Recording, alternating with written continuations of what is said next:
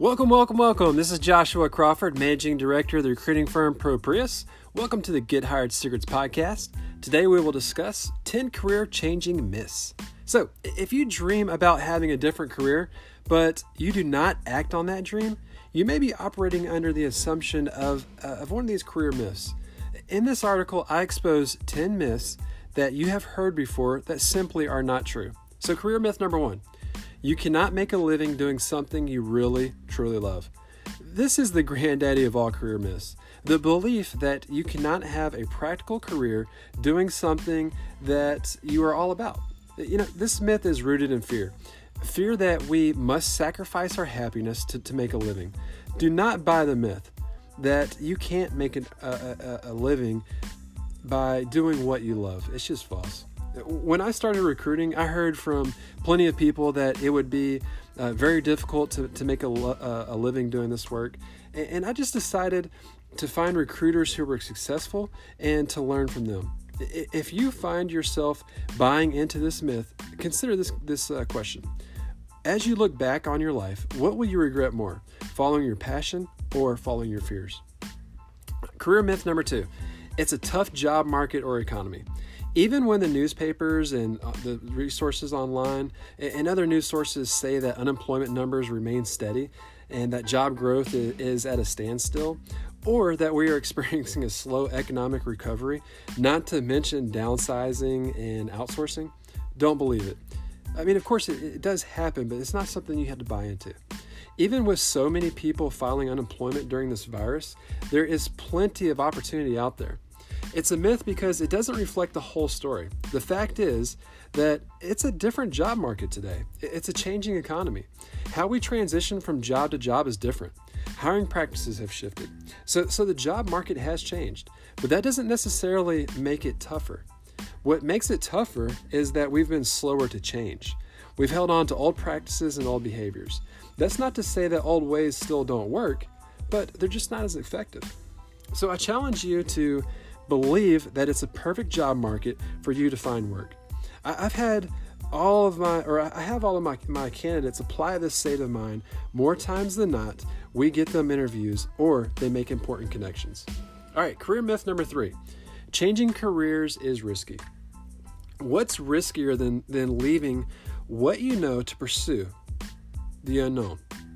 Changing careers means leaving a, a, a behind a piece of your identity your I'm a lawyer response to the what do you do question. It, it, might mean admitting to yourself that you made a mistake with an initial career choice, or it, it might mean acknowledging that you're unsure of what's next. And smart people always know what's next, right? Not even close. Successful career changers often don't have a plan. Nothing, absolutely nothing, is riskier than changing careers if you're look if you're longing to do so than not having a plan. And here's why the longing won't go away, it will always be there under the surface, waiting for you to do something about it. Career myth number four always have a backup plan. Sometimes having a backup plan is the smart and prudent course of action. Backup plans are so grown up and responsible. But what happens when you're standing with one foot in and one foot out? In my experience, you usually close the door and retreat. We're reluctant to commit ourselves, and, and we end up denying ourselves the satisfaction of playing full out, getting dirty and sweaty.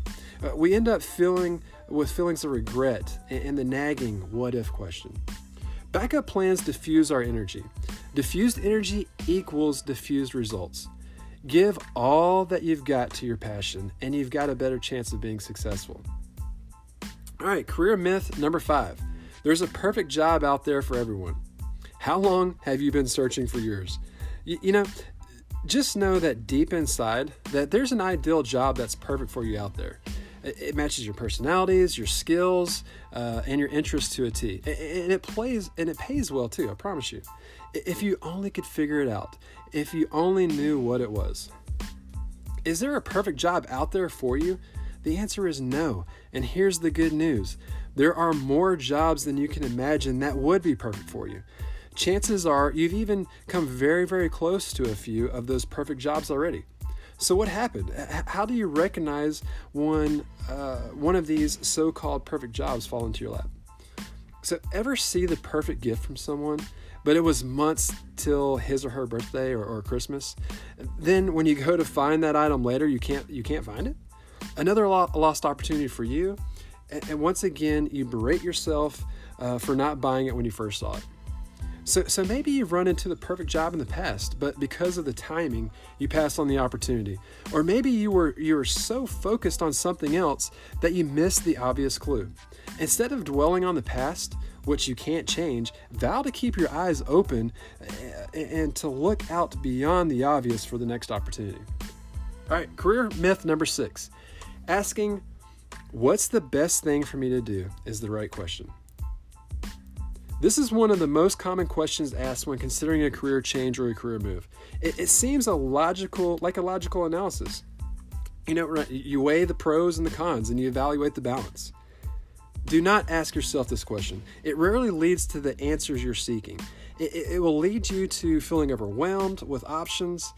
I mean, does this at all sound familiar? Or, or you'll have the feeling like like you have to choose what's practical over what seems to be impractical. The question that will lead you to, to, to the right answer is simple but not easy. It is, what do I really want to do? This is a very, very different question than what's best. All right, career myth number seven. If you don't like your job, you're probably in the wrong career. Cause and effect, right? Uh, uh one way to tell uh, that if you're in the right career is whether or not you like your job. If you're dissatisfied with your job, it's probably a sign that you need to re examine your whole career choice. This, this is frequently what I hear from, from new clients and candidates who, who have decided to work with me as a recruiter. They, they know something isn't right because they don't like their job. Th- their natural assumption is that their dissatisfaction is a symptom of a larger underlying issue, and, and that they, they tend to think that's their career choice. This is an example of false logic. Not liking your job uh, might be telling you that you're in the wrong job. It doesn't necessarily mean you're in the wrong career. It, it doesn't mean that you, you, you're in the wrong job. It, you could just be working for the wrong person or, or the wrong company. It, it, takes a skillful approach to discern the, the source of discontent. And, and I think it's very hard to do it on your own. And, and this is probably a shameless plug for recruiters here as well. So um, work with someone, talk with them, and, and work through these ideas of career change to see how they can help you. Okay, myth number eight everyone needs a mission statement. Do you know what your mission is? Missions, mission statements are supposed to guide us, keep us on track, and help us move forward. But what if you don't have one? Does, does that mean that you're, you're destined to never fulfill your potential uh, career? A client who was a successful uh, professional contacted me because she was at, at, a career crossroads. And she felt that if only she could find her mission in life, she would know which career path to take. She had a clear goal uh, for coaching find her mission. That, that was it. Instead, the most amazing thing happened. She decided that she didn't need a mission. She chose to trust that she was already fulfilling her mission statement even though she didn't know what it was. After the client shifted her focus from finding her mission to loving her life, an amazing opportunity came her way and she pursued it.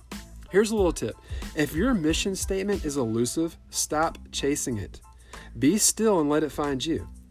And in the meantime, keep living your life and see what happens. All right, career myth number nine expect a, a career uh, epiphany. Now, now, when you see a link to find your dream job, do you immediately click on it to see what's there? Do you look at every top 10 career list out there to see if, if anything catches your interest? Do you know your MBTI type? If you do, you might be falling prey to the career uh, uh, epiphany myth. And, I love, love, love it. If most of my candidates had a career epiphany that indicated to them in crystal clear terms the, their next step. Instead, I see career unfoldings or a journey of discovery much more regularly. That is, that is that uh, being being being willing to not ignore the obvious, the pokes, the prods, and, and listen carefully to the whisper within. That's what's important. Yet forget the harp music and the angels, they're not going to ascend. For most of us, the career epiphany is a quiet whisper. So open your ears, take some time, and listen and see, see what you don't find out. All right, career myth number 10 ignoring your career dissatisfaction will make it go away. Oh, if, if only this worked in the long run.